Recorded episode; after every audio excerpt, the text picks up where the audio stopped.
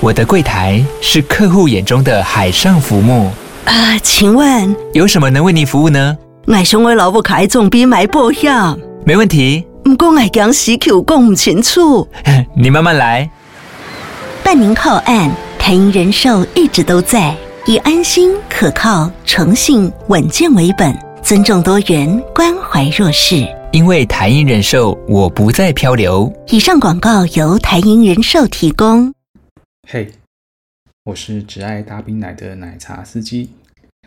那从我开始录 Podcast 到现在呢，分享了不同国家奶茶的品茶体验，不知不觉也快两个月了，大概也是半季的时间。那我想今天呢，先把这里定点茶做个总结，然后来顺便闲聊一下我开始录 Podcast 到现在一些杂谈，以及我未来频道的可能走向。首先呢，不同国籍的定点茶的特色呢，我已经在前面的集数分享过我的心得，所以有兴趣的你可以回头找我之前的几集，包括一些不同的东南亚特色茶，或者是中国茶、台湾茶、俄罗斯茶等等的。那我相信跟其他不同的喝茶管道，比方说外送茶，或者是按摩，或者是吃鱼各供不同的管道呢，定点茶一定是。选择最多，然后价格区间不会落差那么大。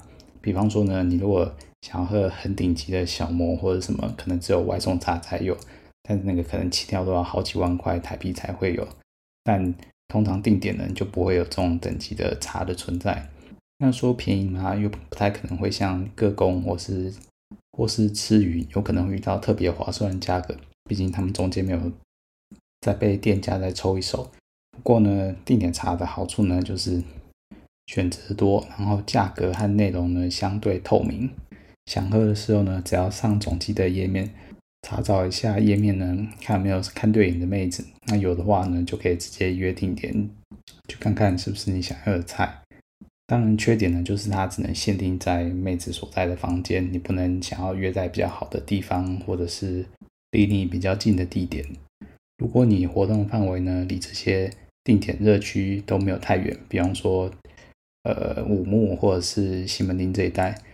那其实其他城市的定点热点呢，大部分都是也在交通方便的地方，比方说火车站附近一带。那我是觉得定点茶呢，还是蛮适合新手入门的。等你喝了几次有个经验之后，对妹子的性价比有个基本的概念呢，你再去喝其他的茶呢，才不会因为一些简单的话术。或是被小偷战胜理智而随便的多花很多不该花的钱，走了很多冤枉路。那妹子要怎么挑呢？除了我在之前的集数里面有讲过不同国家妹子的不同特色，那基本上呢，你还是得见了本人，跟她实际相处实战之后呢，你才会知道这个妹子到底适不适合你。虽然实际的相处过程这个没有办法知道，但是呢，至少照片呢或是影片呢，还是也给他看个仔细一点。不清楚呢，就去问总机，看他们多透露一些详细的资讯呢，或是其他客人的评价，当然也是参考参考就好。还有很重要的是呢，见了面，见了本人，如果不喜欢，真的不喜欢的话，记得一定要立马果决的走人，不要浪费太多的时间。至于要花多少钱呢？我这边只能大概给个范围啊。如果你是玩囊羞涩，就是经济不是很允许，但是又想要灭灭火的。就我个人而言，还可以喝下口的，大概就是两千出头的东南亚茶。那这这个区间段呢，绝大部分都是比较偏轻熟的，还有些可能只是当妈妈了。但这边当妈妈呢，不一定代表她就是一定会很老或这样。那大部分东南亚的妹子呢，可能很年轻就当了妈妈，身材呢可能会受生产过的一些影响，但身材还没到走中太严重，拿脸蛋也还可以的。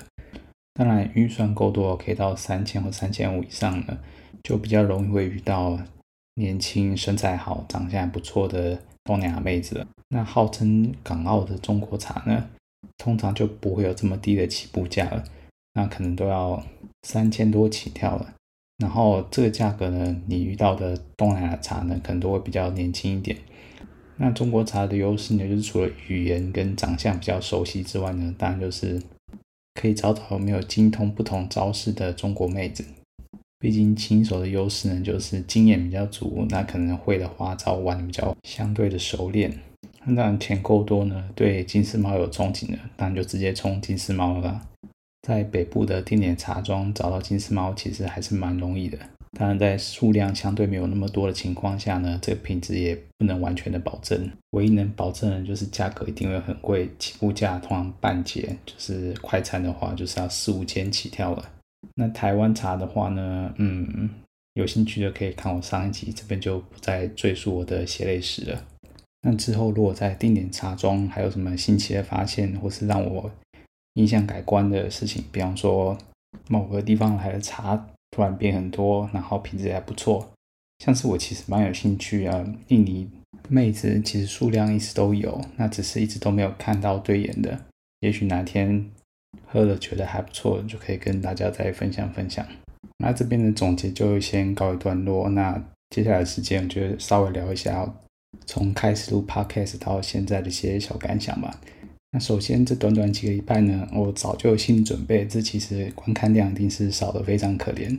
那看后台的数据呢，也知道其实这数量真的是一只手就可以算出来，而且每天还时有时无的。要不说我只是做兴趣，有点像是记录日记的感觉的话，那我可能早就放弃了。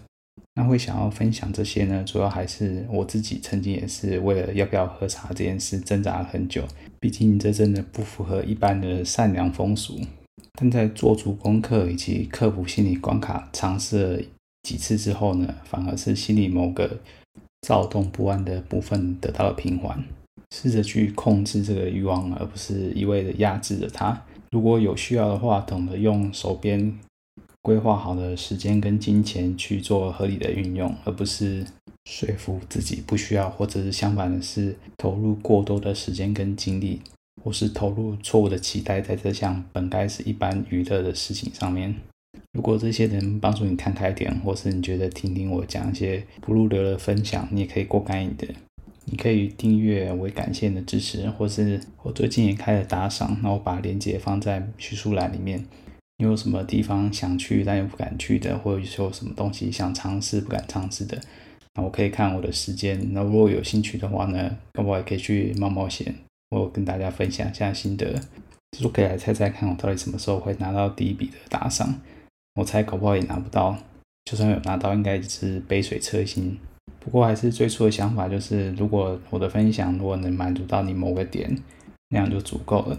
那在第一季的下半季呢，我会把其他的可以喝到茶的管道都补足，比方说外送或者是按摩、酒店或者甚至是类喝茶的约炮 App 或者是包养等等的。先说明啊，我对包养跟约炮 App 我有用过，我真的有尝试过，但是我没有成功过。毕竟这些对在下我这种。